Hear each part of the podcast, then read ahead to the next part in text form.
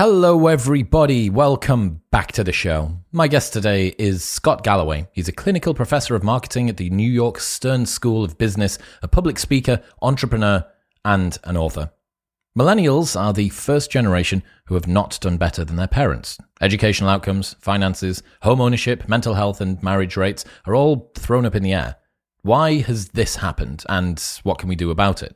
Expect to learn why COVID worsened the wealth gap more than it already was, why TikTok is a Trojan stallion, which should be immediately banned, why news pundits suck so much, what makes a news story go viral, Scott's advice to young people on how to maximize effectiveness in life, the most important things to focus on in order to be happy, and much more.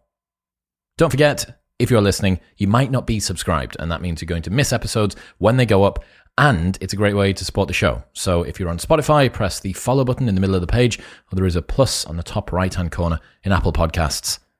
I thank you very much.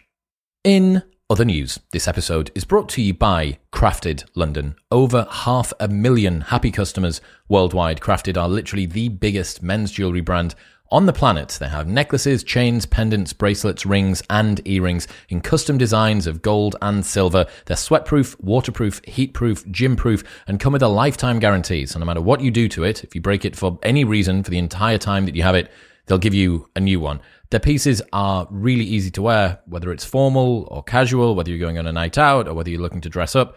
I find men's jewelry pretty difficult to get right, and they've absolutely nailed it. So if you or the man in your life, even if that man is you, is looking to get some new men's jewelry, this is the first place that you should look. Go to bit.ly slash cdwisdom and the code MW15 will get you 15% off worldwide, no matter where you are. That's bit.ly slash letter C, letter D, wisdom and MW15 A checkout.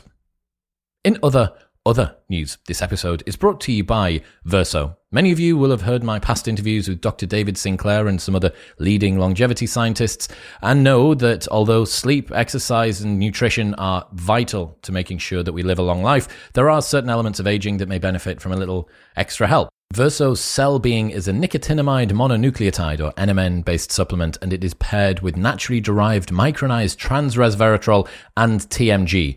Plus, Verso publishes third party testing from each batch that they produce to absolutely guarantee that you are getting what you pay for. So, if you've been thinking that you want to start a longevity supplement regime, NMN, resveratrol, and TMG would be three of the compounds that you would start with. And these have been combined in optimal dosages. All that you need to do is take two capsules once per day.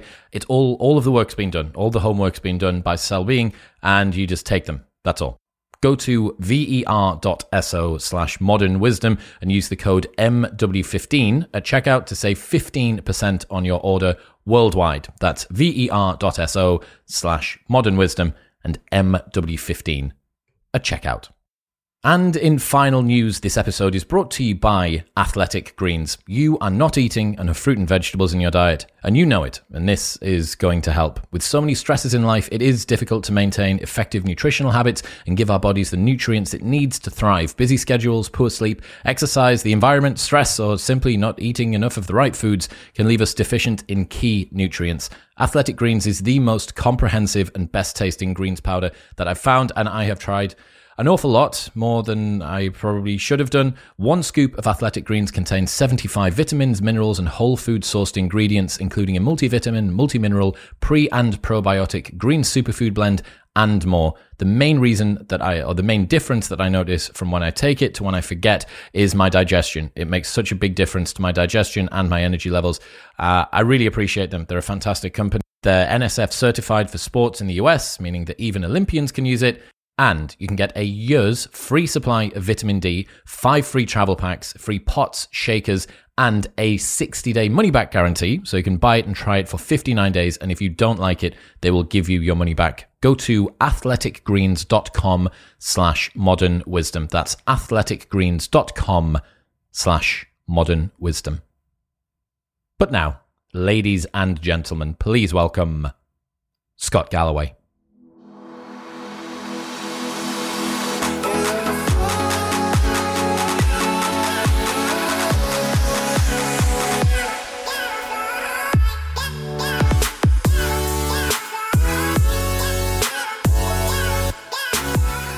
Scott Galloway, Welcome to the show. Thanks for having me, Chris. In the 1950s, a young person had a 90% chance of out earning their parents. Now it's a 50% chance. Only half of millennials are earning more than its parents. Since 1989, people under the age of 40 have seen their share of the nation's wealth plummet from 19% to 9%. And for the first time in US history, young people are no longer better off economically than their parents were at the same age. Nice, positive headlines to get us started today. Where, where did you learn that? Well, look, um, first off, it's great to be with you. But the what you mentioned that for the first time in our nation's history, a 30 year old man or woman isn't doing as well as his or her parents. That's kind of a great breakdown in what is the fundamental compact between a society and its populace. And that is if you play by the rules and you're a good person and you work hard, your kids will do better than you. That's kind of what you want. Anyone who has kids knows you're only as least happy as your least happy kid. And if your kids on average aren't doing as well as you, it means to have kids in a nation means your life is going to go is going to quality of your life is going to degrade emotionally and psychologically which means society no longer works for you and it, and we got to hope it's temporary but that's the bad news the good news is depending on how you look at it this is a problem of our own making you mentioned that the wealth of people under the age of 40 as registered by their percentage of GDP has been cut in half and there's this illusion of complexity that the incumbents will try and foment among media and the populace to explain why these very intractable problems are intractable. And they're not. When we, the two biggest tax deductions in America that we have passed and we have decided make sense are mortgage interest and capital gains. Who owns home and owns stocks? People my age and older. Who rents and makes their money working? People your age and younger. So we've effectively decided that the two biggest tax cuts should further enrich the wealthiest generation in history, and that is U.S. baby boomers. If we look at the biggest transfer of wealth that's recurring in the world, it's a transfer of wealth of $1.5 trillion from people of working age in the United States to people of retirement age in the form of Social Security. And again, that cohort receiving a trillion and a half dollar transfer payment from young people are the wealthiest cohort in the history of the planet. So education skyrocketing, a regressive tax. I mean, you can just go on and on and on. This isn't an accident. This isn't forces greater than us. These are deliberate decisions, mostly because old people vote, mostly because presidential politics start in Iowa and Maine, the two oldest, whitest states in the nation. And what do you know? We have a society that tilts capital away from your generation to mine. And it is uh, it, it's it's dumb, it's short sighted, and it's also morally corrupt. Uh, and there's it just goes on and on and on. Education. When I applied to school in the 80s to college, the admissions rate was 76%. The tuition was $1,200 a year. That same school, the admissions rate is 6%, and the tuition is closer to 30,000 a year. So everything we've done has sort of stacked the deck. It's sort of baby boomers have decided heads I win, tails you lose. Did the baby boomers overachieve, or are millennials and zoomers underachieving, or is it a combination of the two? You've said that they were the wealthiest ever. Did they get a disproportionate gain during that period, the boomers? So I think a lot of people will try and create this trope of the quiet quitting, expectant, lazy millennial or Gen Z. And I don't think there's any evidence of that. I, I think that you could argue they're more socially conscious. I think work from home probably creates uh, more temptation to spend more time with your dogs and maybe working all the time. But the kids, uh, and this is there's some proximity bias here. The kids that come out of my class at NYU, the kids I work with at Prop G Media, are more impressive every year, and they work very hard. What has changed is that things housing's more expensive for them, schooling's more expensive for them, and a lot of their taxes have gone up and my life has gotten easier as I've uh, gotten older. So I don't, in terms of the baby boomers, I don't think have outperformed. I think they've been fairly lucky. They came of age during the greatest economic boom of history. Um, you know, the last basically the last 13 years have been incredible, and the last 40 have been pretty pretty remarkable in terms of prosperity. But what the baby boomers have, do, have done a great job of is ensuring that when there's a pandemic and we need massive, massive relief, it doesn't go to poor or young people, it goes to older, wealthy people. Two thirds of the PPP program ended up in uh, the top quintile of household income earners. So we've basically done a great job of kind of weaponizing governments and creating what I call this really dangerous rejectionist exclusionary society where it's once I have a college degree, I'm going to encourage my university to pull up the gates and applaud the dean uh, when admissions rates go down. And the university rankings love this exclusionary uh, um, kind of luxury brand positioning. Once I have a house, once I buy a house, I find the money to get a house. I try and make it more difficult for other houses to be built. I show up to local board meetings and community meetings and I make it difficult to approve any additional housing. Once I have a tech company that's working, I spend more and more money on lobbying to ensure that I can abuse my monopoly position and ensure small companies don't get out of the crib. So it's this rejectionist, exclusionary culture that has emerged that's turned America or morphed America from what was the best place to get rich into the best place to stay rich. There's very little churn here. Uh, most of the pandemic programs, if you think about it, were some loaves of bread and circuses thrown for the poor, all creating cloud cover around the majority of the capital ended up in the market, which shot asset prices up. 90% of stocks are owned, and 90% of real estate by dollar volumes owned by the top 1%.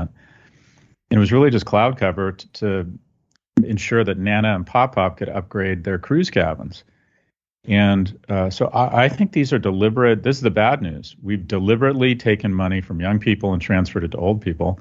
The good news is that if we can make it happen, we can unmake it. All of these problems are solvable. Give me your thoughts on TikTok. I know that you dug into some of the research around that, the way that it's been weaponized, and also the impact that it's having on young people. So let me just start off by saying I love TikTok.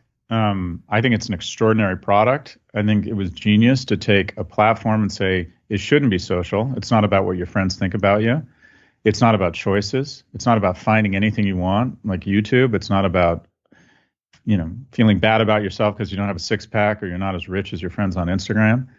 It's about a streaming media platform where there's no choice. You have one choice. You, you, you tap the logo and it immediately starts calibrating based on what you like, what you swipe up, swipe down on.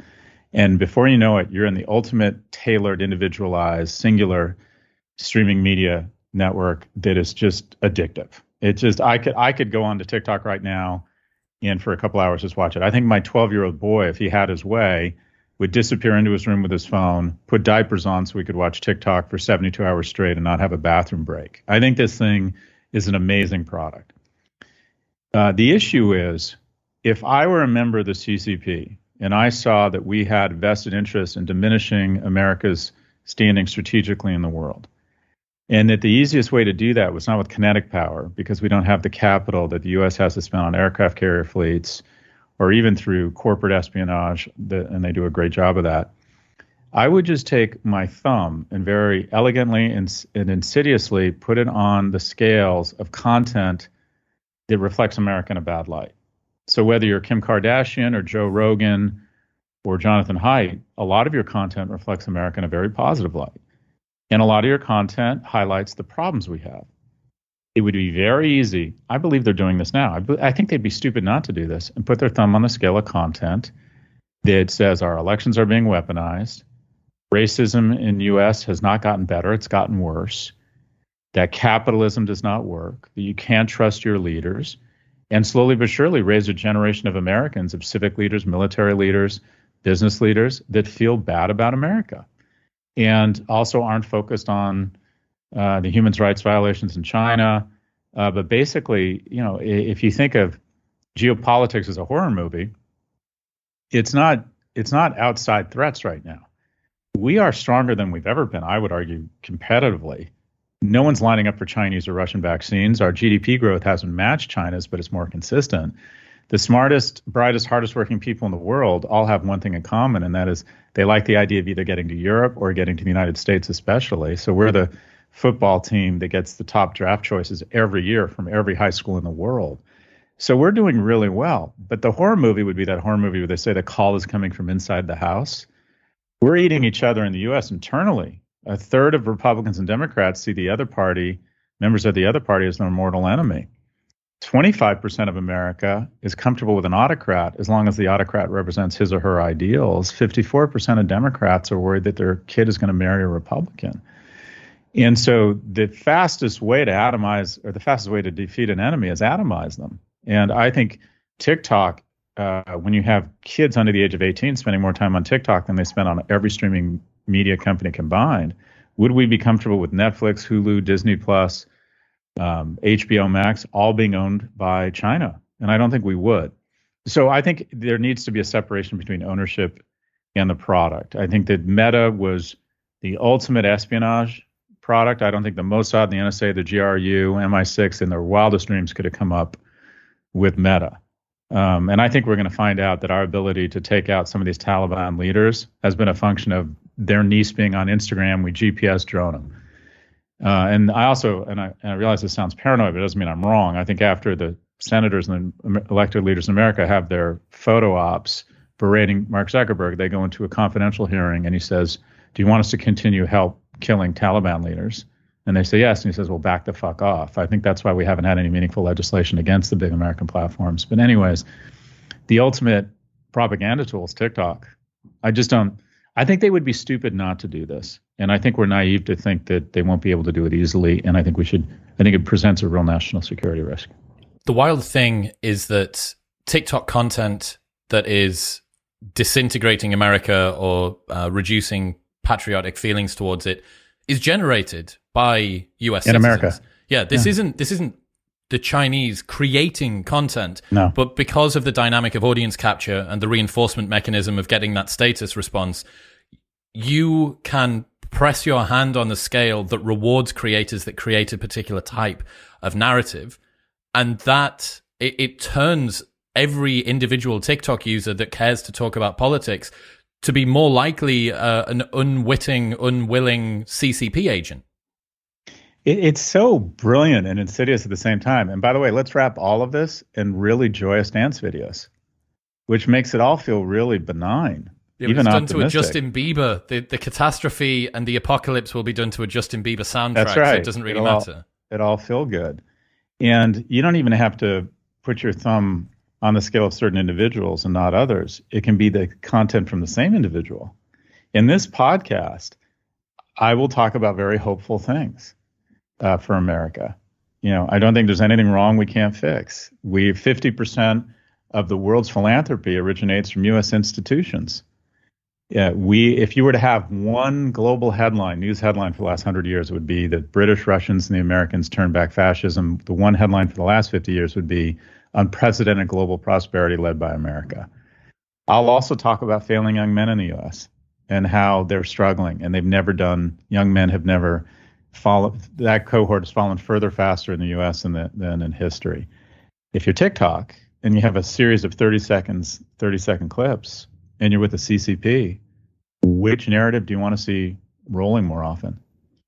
And it's just super, super easy. They could just take. They don't need any. They don't need to produce their own content. They just need to tweak the algorithm to say, in the same 60 minutes, an individual will have pro and anti-American content, and we're just going to slowly but surely dial up the anti-American content.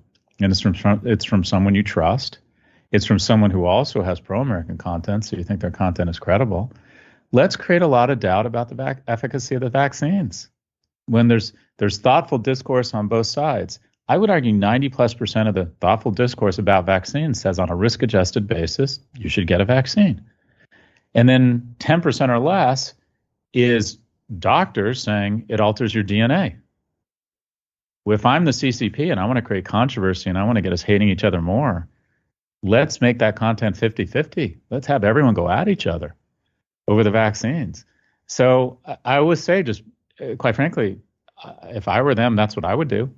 Why, why spend money on aircraft carriers? Why why compete on a level playing field when the, when we have this Trojan horse the size of Montana residing in the U.S. and we have this vehicle that the, the upcoming generation of Americans love, and just a few small tweaks and slowly but surely they won't even know the movie The Sting. I don't know if you saw it uh, with Robert Redford and Paul Newman but the key to a great con is the mark never knows they were conned. we're all victims of propaganda right now. We all see on the left and on the right that sways our view, but we don't think we've been fooled. It's much easier to fool someone than convince them they've been fooled. Because to acknowledge you've been fooled is like saying, I acknowledge I'm an ass. I'm acknowledge someone's gotten the better of me. And people don't like that. So I think it's happening now, and I don't think we know what's even happening to us. We also don't know what's happening in China. I don't know how much truth is behind this, but I've heard that the Chinese algorithm on TikTok shows a very different sort of world. It's young Chinese people doing engineering and being smart and conscientious and admirable and patriotic. Another consideration is 9.6 trillion minutes of Netflix watched in 2021, 22.6 trillion minutes of TikTok watched in 2021 given the fact that a TikTok video at most can be 60 seconds and probably the average Netflix thing is 30 minutes, that blows my mind. It's just it's it's staggering. And to your point, uh, the the TikTok version, the Chinese version of TikTok, and it's Douyin, uh, it's all aspirational. Look at this kid from Shenzhen who's a concert pianist. Look at the incredible research we're doing look at these kids what they're building in their in their high school. It's all uplifting. No politics. I mean, none at all. It's uh, so. This is what the Chinese have decided they want their youth to see. Could could that not be an argument that in China talking about the CCP in any way that's not positive would be difficult to do, no matter how you put your finger on the balance of the of the platform? They have a broader structure that stops people from doing that. 100% and some people would argue they shouldn't be our role model. But even if you take even if you take the societal issues and the complicated conversation around censorship in media because whenever you hear hear the words ban and media in the same sentence you should understandably have a gag reflex. Because i think one of the keys to a productive democratic society is that pretty much anyone can say pretty much anything about pretty much anyone else. I do think that's super important. But take that, push that aside. Should Chinese sectors and companies have unfettered access to our markets when we have absolutely none to theirs? Uh, Twitter, Google, Meta, what's our access over there? Zero. We have limited access. We have just enough access initially, and they create body language and a head fake that they might let us be in there just long enough so they can steal the intellectual property. They then prop up a local entrepreneur, fund that local entrepreneur, and their attitude is, we can steal the Google algorithm or create something a reasonable facsimile. And there's probably a two or three hundred billion dollar company uh, search engine that can just feed off the domestic market. What do you know? It's Baidu. Why on earth are we going to go the Western way and go do what Italy or South Korea does and let our newspapers go out of business and let all of the shareholder value transfer to California? I mean, eh, eh, you got to admire them from a Chinese standpoint, really it's impressive. Smart. It's really, really. It, Meanwhile, they're limiting the amount of time that their children can play video games. One hour between 8 and 9 p.m. Friday, Saturday, Sunday per week. That's it. The only way that you can play games is through a streaming service. The streaming service just, they just flick the switch. It's just not on. You can't do yeah. it. Meanwhile, you have men that are being given fake uh, fitness cues and their conscientiousness and desire for aspiration and chasing goals is being repurposed across into League of Legends or whatever other game they're now playing online. They are able to get uncanny vulvas from porn. So they're being given fake reproductive fitness signals from porn, fake uh, achievement fitness signals from video games. This is why. So you've got a, a, a quote that I found very interesting because I had Richard Reeves on the show recently of Boys and Men, brand new book which is out, and it's it's really interesting. You said uh, the most dangerous person in the world is a man who's broken and alone. What do you mean by that? Well, first off, let me just acknowledge uh, I, I, I was I had shudders go down my spine when I saw that my book was coming out the same book as Richard's book. I think that guy is amazing, and and uh, I have been feeling and seeing this notion of how, how poorly young men were, are doing. I just can see it in my friends with their sons. I have friends who have two daughters and a son, and I, am saying this metaphorically, but uh, loosely speaking, the daughters at Penn, the younger daughters working at a PR firm in Chicago, and the son is in their basement vaping and playing video games. Young men, seven to ten high school valedictorians or girls, for every one male college graduate over the next five years, there's going to be two female college graduates. 93% of mass shooters are men, three times more likely to, to overdose, four times more likely to commit suicide, 12 more times more likely to be incarcerated. They do worse in single parent households. For some reason, girls have the same outcomes in a dual parent household versus a single. We have more single parent households. Our education system is biased against men. Men on a behavior adjusted or boys on a behavior adjusted basis are twice as likely to, to get suspended for the same infraction as a girl. Two thirds to 80% of all primary and secondary teachers are, are women, and understandably, they're going to champion little girls who they see themselves in. So young men just have the deck stack against them. If you walk down the avenue that is America, one in three men under the age of 30 will not have had sex in the last year. And people hear the word sex and their brain fires different ways. But sex is, an, uh, is a key step to the elemental foundation of any society, and that's a relationship. And then you you wrap in COVID, you wrap in the biological fact that men's prefrontal cortex doesn't evolve as quickly. They're more immature. And then you have all this these this kind of short form ability to get similar dopa of relationships on social, similar dopa that you're learning or or or taking risks with Robinhood or gambling. You're not learning, you're not investing, you're gambling and it's fun, but it's gambling. You don't have to put on a shirt or figure out the skills to meet women because you can get some of that hit by watching porn. I mean, what's your motivation to go out and go through the humiliation of dating to get to your own sex when you get a sort of a reasonable facsimile of it at home? What's your what's your rationale for working hard and delaying gratification when you keep keep seeing these screenshots of men who've made 12,000% return on Solana. So, and men aren't good at executive functions. They're kind of two years behind. An 18 year old boy applying to college is sort of on par with a 16 or a 17 year old girl. Did or put s- another way. Did you see uh, Paige Harden published a study looking at the um, comparative levels of impulse control between boys and girls. So you can imagine there's a graph over time in terms of impulse control. The time is going along the bottom. You've got two lines that are both male and female. Mm-hmm. For a male to have the same level of impulse control as a 10 year old girl, mm-hmm. they need to be 24. Yeah, the, the delta I've heard, that's striking. The delta I've heard is two years. But even if you think about two years, you basically, if you have two 18 year old people applying to college, basically the 18 year old is, is competing against the 16 year old. So imagine imagine you're in 10th grade applying to college, and all the girls are in 12th grade. It, that's that's what we're facing right now. And at NYU, I can tell you that some of the schools there, if they were totally applicant blind, it would not only be predominantly female, they'd be 70% Asian female. I mean, the Asian community has been so successful in our society as it as it comes to producing traits and behaviors that colleges love and people think, well, okay, if if men if men are finally not doing very well, I mean, we basically we leveled the playing field about edu- on education, and what we found is women just absolutely blew by yep, men, just correct. absolutely blew by. And you think, well, what's the problem with that?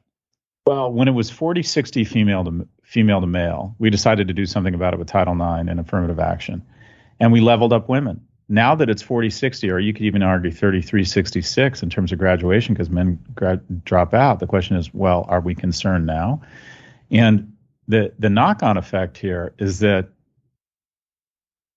getting a college degree is still a really good plan B for economic security. On average, over the course of your lifetime, a college grad will make about double what a non college grad makes. And so, what you have is women mate socioeconomically horizontally and up, men horizontally and down. The bottom line is men, women with college degrees aren't interested in mating with men without college degrees. So you have this what I'll call Porsche polygamy effect. And that is when you take the chaser of online dating, which is doing the same thing that technology does to every sector, is consolidating it and creating a winner take most environment. The top 10% of men in terms of attractiveness on Tinder get 80, 90% of the swipe rights. They get they get all of the attention which quite frankly doesn't lead to a lot of great behavior. It, you know, it, it, too much opportunity is not necessarily a good thing. The 50 to 90 percentile in terms of attractiveness for men do okay, and the bottom 50 percent are just totally shut out. And what happens to these men who are totally shut out from mating opportunities? They lose confidence. They start becoming much more prone to misogynistic content with these internet celebrities telling them it's not their fault, it's a woman's fault. They become less likely to believe in climate change. They become more nationalist. I mean, young men are very good at blaming other people when things aren't going well for them.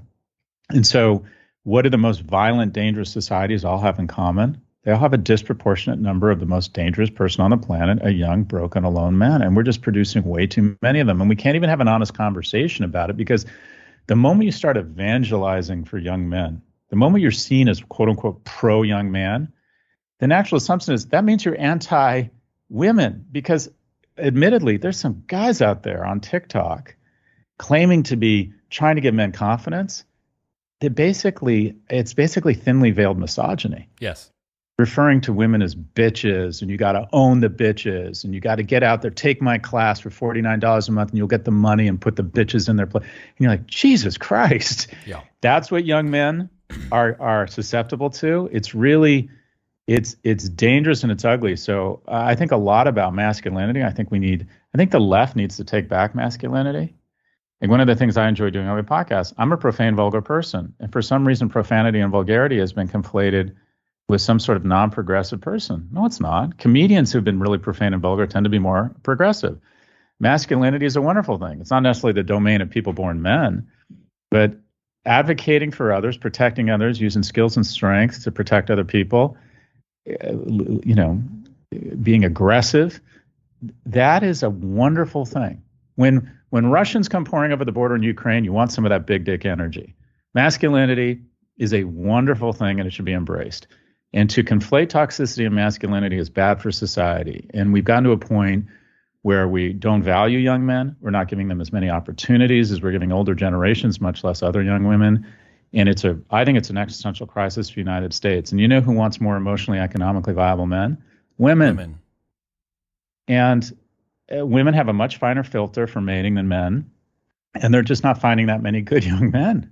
They're just we aren't producing enough of them. It doesn't surprise me that it's a confusing situation to be in. Men are being told to both man up and open up, but to avoid being toxically masculine. But when you see the revealed st- preferences versus stated preferences of the way that women date. That um, guys should get over their fear of tall women when Zendaya and Tom Holland got into a relationship together. And it's like I, I don't think that short guys were turning down Zendaya.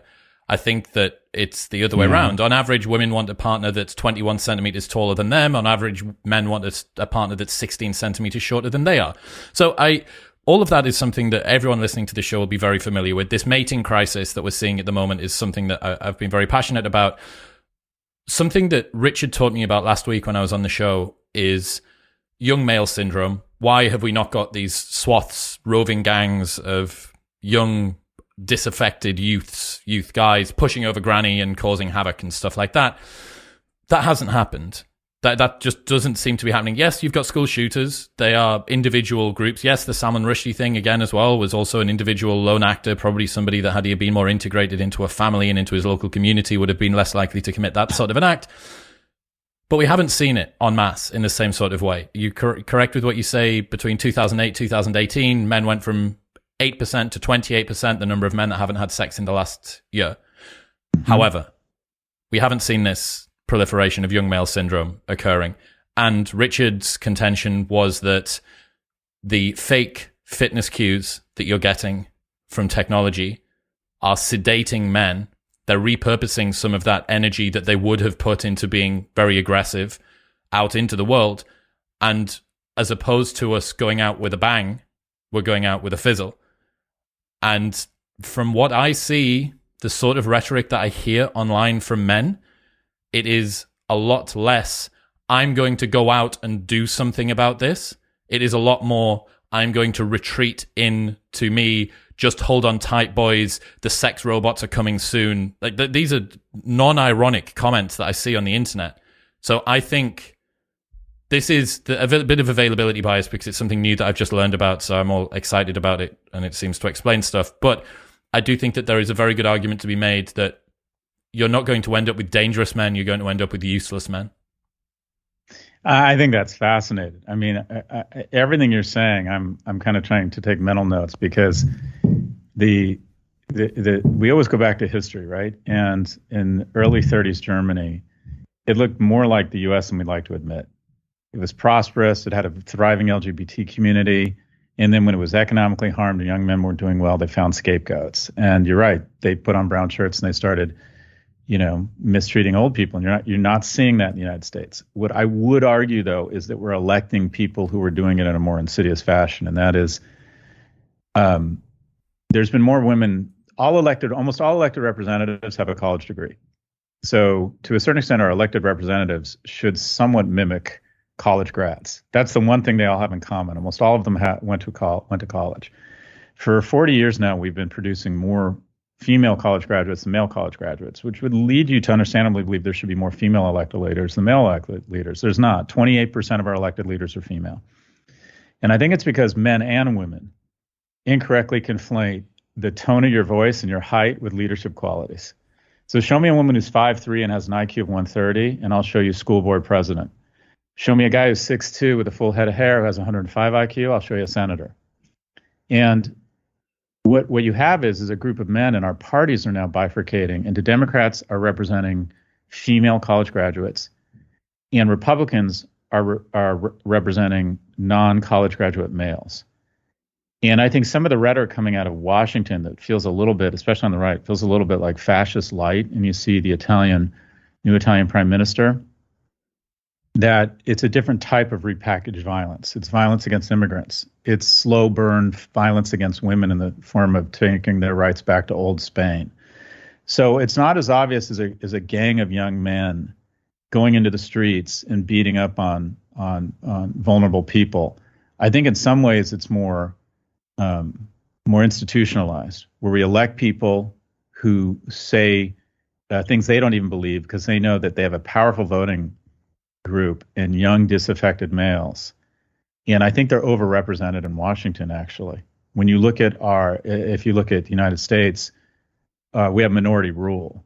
And that's on the left, far left, and far right because of gerrymandering. But about 30% of our senators represent about 5% of our population. And those senators tend to represent conservative districts. And those conservative districts are producing all of these kind of young, uneducated men who are looking for scapegoats uh, looking looking for to blame immigrants, um, not being as concerned about climate change, not being as protective of women's rights.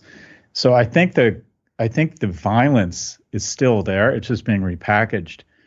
But to your point, just as cancer was an epidemic that we finally started talking about, not an epidemic, but it was closeted, and we had open conversations about that and made it normalized it to talk about it and made huge progress against it because we normalized the conversation. We're going through the same thing with mental illness. People are openly talking about their own mental illness challenges. And it's a wonderful thing. And it'll help normalize it and address it. I think that the next thing that's going to come out of the closet is the crisis in loneliness. And that is, I think so many people, Boy Scout and Girl Scout, enrollment is way down. The percentage of people who talk to their neighbors is way down. The percentage of people who play in an athletic league, play sports, see their friends every day, have a good friend. The number of people who say they have a good friend has declined by a third in the last 10 years. The number of kids who see their friends every day has been cut in half of the last 10 years. And it shows that loneliness raises your blood pressure, increases the likelihood you'll have a stroke, increases the likelihood of depression. And for young men especially, it's important because if you don't have friends if you don't have a girlfriend, I joined a fraternity when I was 17 years old. Exactly 40 years ago this week, I rushed a fraternity at UCLA. And there's a cartoon of fraternities, and there's a lot of bad things about them. I would encourage any young man to join a fraternity if he goes to college, because it took a 30,000 foot, uh, 30,000 person community, and it it shrank it down to something manageable for me. And I remember my roommate saying, "Stop smoking so much pot."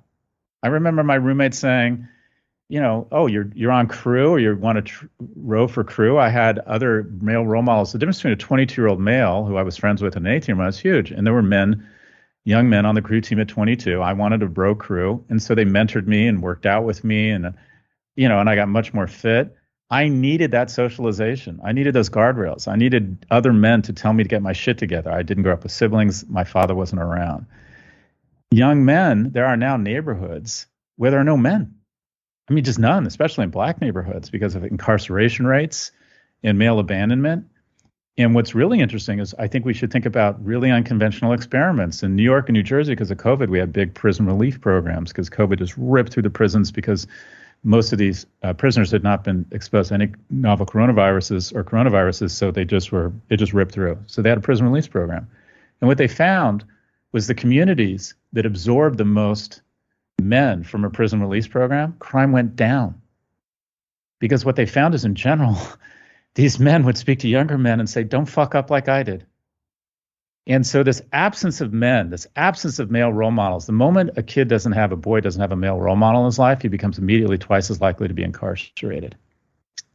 So, this, this numbing of America, this loneliness epidemic, and this lack of male role models I think is a big deal. But I, I love the way I, it's really interesting. I want to do more research on what you just said. That they're not as external a big a threat. They're more of a threat to themselves. Yep. And you're right. It may be just that they're more dangerous to themselves than to others. Yeah, I, I mean, so much to go through there. I think one of the interesting things when it comes to controlling uh, reproductive independence for women, it seems like women are mostly the enactors of control when it comes to that. If it was left up to men, women's abortion rights would have almost certainly not been touched based on a bunch of polling that I've seen. That might be interesting for you to look at if you've not seen it before as well. Um, a ton of polls seem to suggest that men are less enforcing when it comes to this than women are. That women tend to be the people that are voting pro life as opposed to pro choice. That was something surprising that I learned about.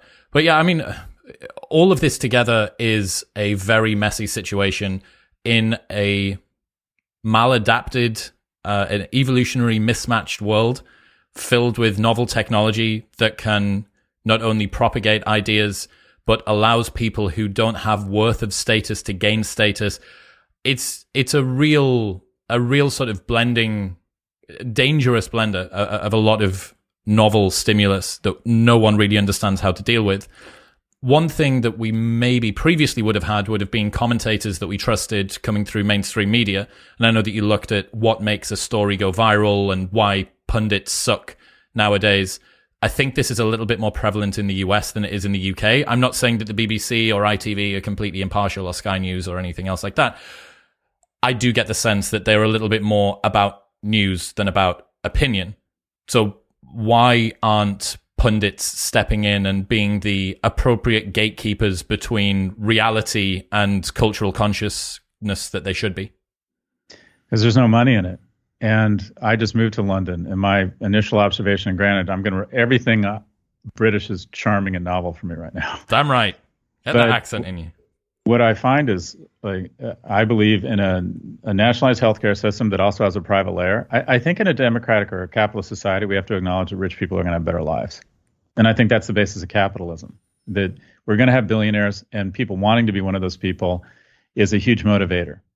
And so I think a nationalized system that has a certain baseline level, a pretty good level of healthcare, and then a private label that emerges above it is actually a pretty decent system. And people will get upset about the inequity, but let's have a longer conversation about the inequities of capitalism. It's the least, like I believe what Churchill said, it's the least bad, the worst system of its kind, except for all the others. I think the same is true of media uh, the BBC wouldn't survive, I don't think, if it was for profit. I think if you're going to have straight down the middle, just the facts, man, it's not as entertaining. It's harder to keep people engaged. It's a good brand positioning, but the reason why CNN and Fox went to either end of the poll is that it's just more entertaining. In the 70s in the US, we used to have the, the news used to be a public service of, of um, networks that were making so much money running commercials against the Brady Bunch or the A Team or Love Boat, they said 30 minutes a night, we're going to tell you what's going on. And it's going to be nine minutes of commercials, 18 minutes of news, and three minutes of opinion. And there was this great skit based on that opinion on Saturday Night Live where basically Dan Aykroyd would call Jane Curtin an ignorant slut. That was the opinion section, and they'd go at it. And then slowly but surely, Ted Turner and Rupert Murdoch realized that they should flip it, have three minutes of actual news and 18 minutes of opinion, and reinforce people's tribal beliefs and get angry and go after the other side. And it's really entertaining. And we have the situation room. Like a headline or a chyron that says things slightly better today globally doesn't sell. So we've kind of catastrophized the world. And when there are increasing gas prices 71 to 73 days, there's 21 New York Times headlines. When of 80 of the last 85 days, gasoline prices have declined, there's one headline. And so we've started, you know, CNN and Fox go to the left, go way to the left, and way to the right. So I think having government, I think the only way you have what I'd call non-partial or an attempt to have some sort of non-partial news-driven, I think it's got to have government support because it's not entertaining and it doesn't get the eyeballs. Um, uh, so I, am a big fan of the BBC. I'm a big fan of government-supported news and media. I think uh, also social media needs more identity verification because I think bad actors weaponize misinformation. And I think we also need Section 230 carve outs such that if you spread misinformation around vaccines or elections, just as we've done around trafficking, you have the same liability that this show has or the traditional media has. But pundits don't step into the fray because the really the ones that are really trusted can make $10 million a year being partisan and they're capitalists too. So could they go to uh, PBS and be more neutral? Yeah. Could they go to the BBC and be more neutral? I'm doing a show on BBC. I just signed up. I'm doing a show. Congratulations. I like it. Thank you. I'm really excited about it. And I did it because everything the BBC does just kind of reeks of quality and production values. I also like the fact that they will fact check everything to death, everything to death. And they will do their best to to you know to call balls and strikes. I'm not making as much money there as when I worked at CNN. There's just not as much money in it. And so I like it. I feel good about it, but I'm in a position to do it. And when other people get offered big money to do something for Fox or CNN, yeah. you can't blame them. Well, you get a, a tragedy of the commons effect a little bit here, right? That by you taking the high road, that leaves a spot at CNN open for somebody else. So by you curtailing your ability to make money, now it's that you don't perhaps need to make so much money anymore. But I, I went to a Broadcasting House about four weeks ago. I was back in the UK for a while, and uh, I got to go to Broadcasting House. Uh, I don't know whether you've been there yet, but the even the atmosphere inside of that place is a proper newsroom out the back, and it's behind where they film the six o'clock news mm-hmm. on an evening time. You can see everyone scurrying around, writing bits and pieces. Apparently, the uh, gentleman that I was there with that was interviewing me told me that during Huw Edwards' announcement of the Queen's passing, like the main one that's going to be used for the next century for when the Queen passed. Two of the workers that were in the newsroom behind were taking photos on their phone or, or some Instagram story. So Huw Edwards is doing this really serious thing, and in the background, there's two people taking a video of it who apparently were reprimanded hmm. very quickly and, and given a very big slap on the wrist. I was thinking there about this um, way that competition for eyeballs has evaporated some of the um, other more higher quality elements that came about in news programming. And there's this thought experiment that I learned about years ago to do with rats living on an island. So there's 100 rats living on the island. The island has a carrying capacity of 1,000 rats. These 100 rats are spending their time, they're doing art and poetry, obviously very smart rats, art and poetry and playing sport and making love and, and finding food and stuff. But they don't need to compete that much for food or for finding love because there's tons of spec carrying capacity. Now, over time, as the population begins to grow and grow and grow, you find that the rats who focus more on survival and reproduction and less on the superfluous things that add color but doesn't actually add a reproductive benefit or a competitive benefit if it was in a commercial market, they end up being more successful. Mm-hmm.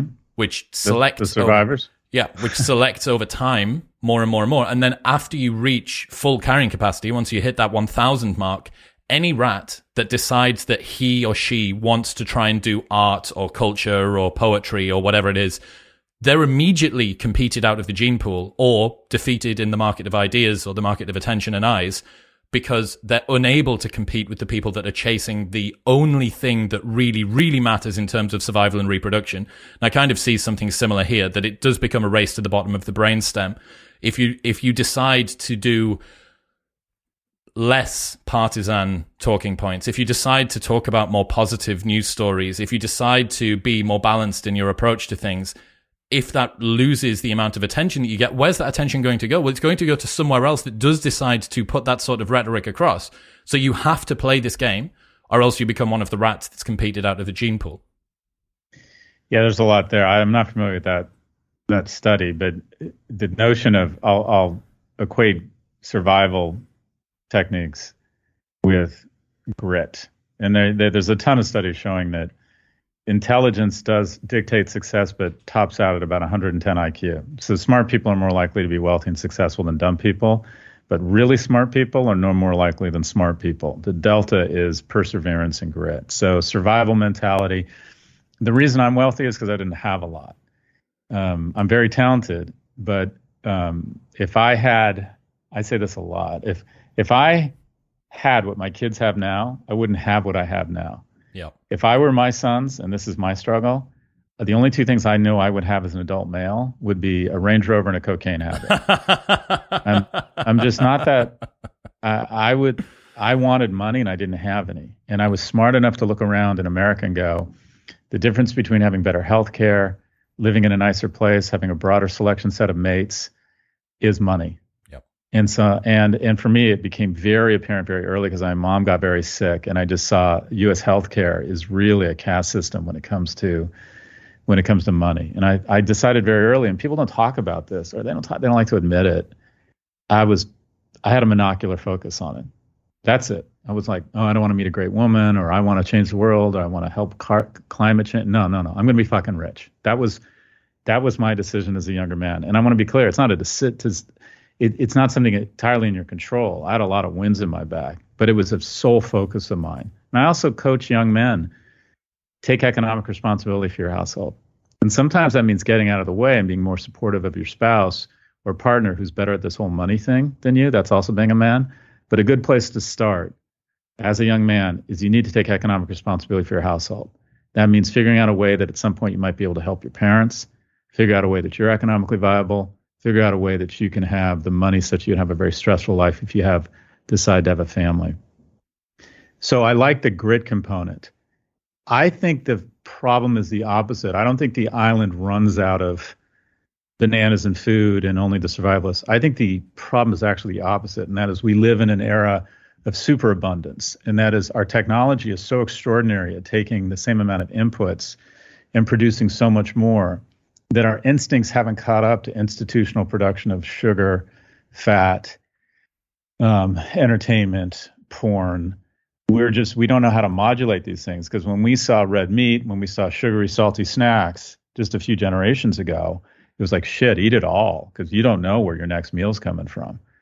And so the the fact that we get all of the superabundance now results in externalities and anytime you take one commodity and turn it into something much more valuable, whether it's oil into petroleum, whether it's attention into money, there's externalities. There's been enormous externalities from the refining of fossil fuels. And I believe now there are enormous externalities around turning attention into dollars, specifically through social media. And with fossil fuels, we watch it happen slowly. And what do we know about it? We know there's externalities. We know the longer it, it takes to address, the more expensive it is to unwind.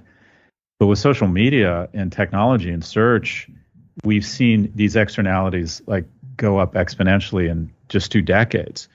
So I would argue it's it's the superabundance that's the problem because if you look at if you look at there's some truth to a middle class person right now in, in America, the UK lives a better life than the wealthiest person a century ago. But there's so much abundance and so much opportunity to communicate abundance that nobody says, well, I should be happy. Look at how our grandfather la- lived and he was richer than us on a relative basis. All they think about is Instagram's shoving this picture of this person, all these people in my face all day long. And all I know about them is they're hotter and richer than me. That's the benchmark now. Dude, status status and our living conditions are relative, not absolute. There was a, a study yeah, done where right. they offered people the choice between a uh, ten thousand pound increase in their annual salary or a promotion to a newer, more um, uh, hierarchical job title. More people chose the job title than ten thousand pounds a year, simply because we look to be we want relative status. That makes us feel good. And I think that you're right as well. That it's all well and good saying, look at the material abundance that we have now, but it's very quickly gone from scarcity to overabundance, hypernormal stimuli, too much food, too much uh, information. Think about this. There was a period, I don't know, maybe the autumn of 2011 or 2012 or something like that, when we had the optimal balance between how much information we wanted and how much information we could access. For almost all of human history, a tiny, tiny little bit more information was maybe meant the difference between life and death this winter because you knew how to stitch a different sort of cloak together that you and your family could sleep under, or you found a new bush or a way to hoe the garden, whatever it might be. And then in at some point between 2005 and 2013, that switched, and there was way more information than we needed. I think the pivotal moment was when social went on mobile.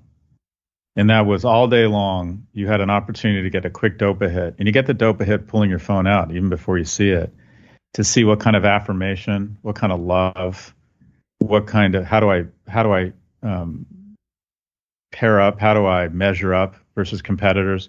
What's happening to my, my my uh, Dogecoin that day. Has anyone swiped right on me? Yeah. Um, can I go? Uh, do I have an alert from YouPorn on some weird fetish thing that increasingly gets weirder and weirder?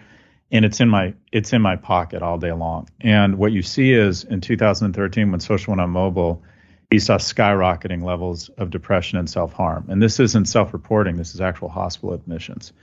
So the overabundance of in- information, constant stimuli, and then what you have is it's especially appealing and especially prevalent among people whose brains have enough have developed enough to appreciate it and need it and want social structure. You know shaming and adulation and reaffirmation are an important part of the species. It's important that we value certain affirmation. It creates good behavior and good role models.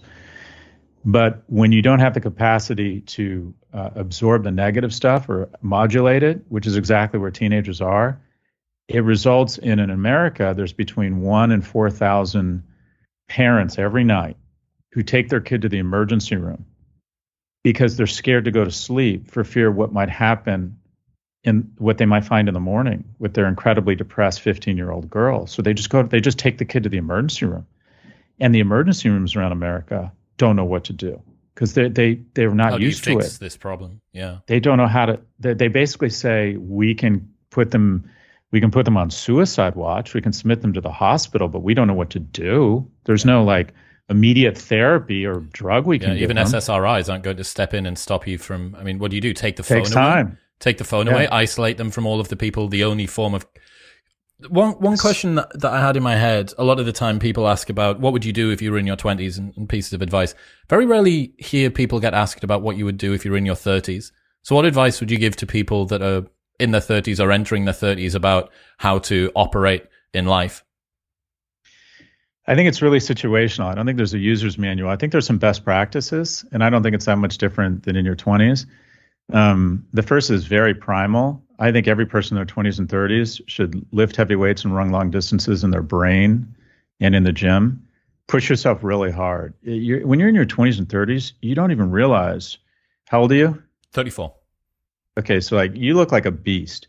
In in 20 years, you're just going to look back on how strong you were and just marvel at it. And you're going to wish as strong as you were that you even push yourself harder. I rode crew and it was such a valuable part of my life. I did at the age of 19. And I remember in the midst of a race, it's a 2,000 meter race. And I remember not being able to feel my legs, starting to black out and having to concentrate on not blacking out from exhaustion.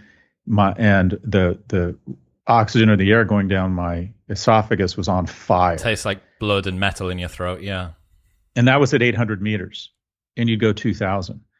And that ability just when you think, just when you think you can't take any more, that means you're about a third of the way to your limits as as a as a human, as a species. Learning that as a young man or woman is a blessing because what it means is you have the confidence that when when things are hard, physically, emotionally, mentally, you realize, oh my God, I could take so much more and still be fine. And when I worked, my first job was at Morgan Stanley, an investment bank and I was undereducated relative to my peer group. Not because I didn't go to a great school, I went to UCLA, but I spent the majority of my five years there making bongs out of household items and watching Planet of the Apes. So I wasn't as skilled as my peer group. So I decided every Tuesday morning I was going to come into work and I wasn't going to leave till Wednesday night. And I'm like, I can do that. I'm physically really strong. I'm mentally really strong. And it sent a signal to the rest of the organization that I came to play. Develop that kind of grit and strength emotionally, physically, and intellectually in your 20s and 30s. You're capable of it. You're just going to look back on that era and be like, just marvel at how out of fucking control strong you are, both mentally and physically. Two, get to a city if you can. And that sounds very practical or rote, but you'd rather be good in a big city than great in a small city. Before you collect dogs and kids, you know, being in a city is like playing tennis with Roger Federer or Nadal. When you play with people much better than you, your game gets much better. You're playing against the best when you're in a city. Uh, find, create as many opportunities to find a mate. Now, what do I mean by that? Get out as often as possible, accept invitations, force yourself to go out, force yourself to meet strangers, develop the skills. Uh, start whenever you're waiting in line at Starbucks, talk to the person in front of you, talk to the person behind you. Develop the skills to begin opening and establishing relationships. And it's uncomfortable and it means getting used to rejection. And by the way, the only thing I can guarantee you in life is rejection. And the only thing I can guarantee a lot of, if you want to be successful, is a shit ton of rejection. Being an entrepreneur just means you're willing to take out a big spoon and eat shit all the time. Talking people into working for you, talking clients into to to to engaging you, talking investors into investing, and having 90 plus percent of them saying no. And the same is true with successful mating. The most important decision you'll make in your 20s and 30s isn't where you live, where you work, what industry you go into. It's who you decide to partner with, specifically who you decide to ultimately have kids with. And I have f- close friends who are monstrously successful by every external metric, and they don't have great lives because they don't have real partners in their spouses. And I have other friends who struggle economically, and it's hard, but everything's a little easier for them because they have a real partner.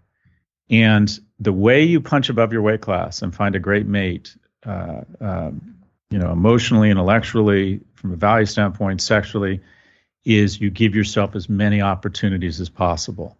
And my story is I met uh, my partner who I had kids with at the Raleigh Hotel, at the pool at the Raleigh Hotel in South Beach about 17 years ago. It was the middle of the day, and I walked in, and I think it's important to do this. I walked in and I saw someone I was really attracted to, and I said, I'm going to talk to this person before I leave. And I promised myself. And I went up in the full light of midday sun when she was sitting with another guy and another girl and opened. And without the aid of alcohol, that is not easy. That is not easy. And fast forward, my oldest son's middle name is Raleigh. If you, nothing wonderful is going to happen to you unless you take an uncomfortable risk. So get good at taking them. Get good at sending blind emails to LinkedIn contacts to ask them for coffee, to see if they'll talk to you about that industry. Reach out to people, tell them you admire them, try and become friends with them. You know, you're you're an interesting guy. I was just thinking to myself, I'd love to know this guy. Does he live in London? He just seems very cool. Get comfortable taking those sorts of risks. Get comfortable with rejection. Nothing wonderful will happen to you unless you take an uncomfortable risk. The most important thing you can find in your life in your 20s and 30s is something that you're good at so that you can start building a base around economic security but the the real key is to find a great partner, and that is going to be a function of liquidity. How many great partners, you, potential great partners, you approach, and unfortunately, the far left, of which I'm a part, has, tre- counseled men that if you start talking to a woman at work and you express any sort of interest, it means you're toxic. No, it doesn't. If you don't know the difference between expressing interest and having coffee with someone and harassing them, you've got much bigger problems. A third of relationships begin at work. I'm not suggesting anyone should ever abuse their power. I'm I'm I'm not suggesting you shouldn't be very careful that you're ever leveraging power, making anyone uncomfortable. But for God's sakes, go up and talk to strangers. There's nothing wrong with that. And if you approach a strange woman and and try and express, get a conversation going, and she's not interested, you're both going to be fine. You're both going to be fine. And what I see is a generation of men who don't take care of themselves physically and become so isolated that the idea of talking to a strange woman is so alien and alien and uncomfortable to them, they just rather stay home and do something else. And I don't want to stereotype all introverts is is leading to bad places. That's not true at all. But the majority of men you talk to, they want to be financially successful and they want to have a great partner at some point. And that is a function of, of your willingness to put yourself in uncomfortable situations. So, anyways, get mentally and physically strong, take economic responsibility for your household, get out of the house as much as possible, try and find things where you're building something in the agency of others. I don't care. Every day you should be around strangers. Every day. I don't care if it's work. I don't care if it's church. I don't care if it's nonprofit, a softball league, the gym, classes, whatever it is.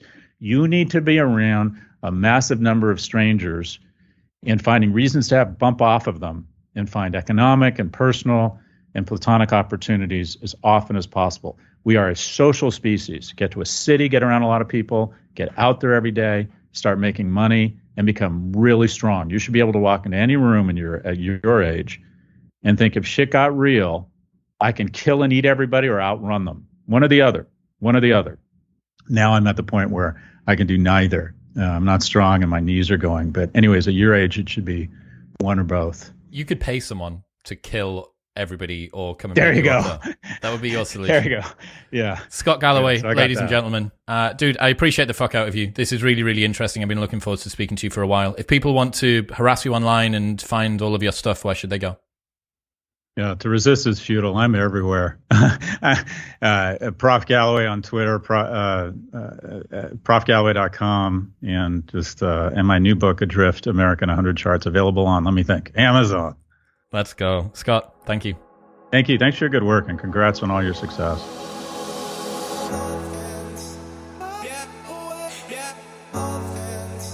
Thank you very much for tuning in. Don't forget that you can receive a 15% discount on the best men's jewelry by going to bit.ly slash cdwisdom and the code MW15 at checkout. You can get a 15% discount on all of Verso's longevity supplements at ver.so slash modern wisdom and the code MW15 at checkout. And you can get five free travel packs, a year's supply of vitamin D, and a 60 day money back guarantee from Athletic Greens at athleticgreens.com slash modern wisdom. And I will see you next time.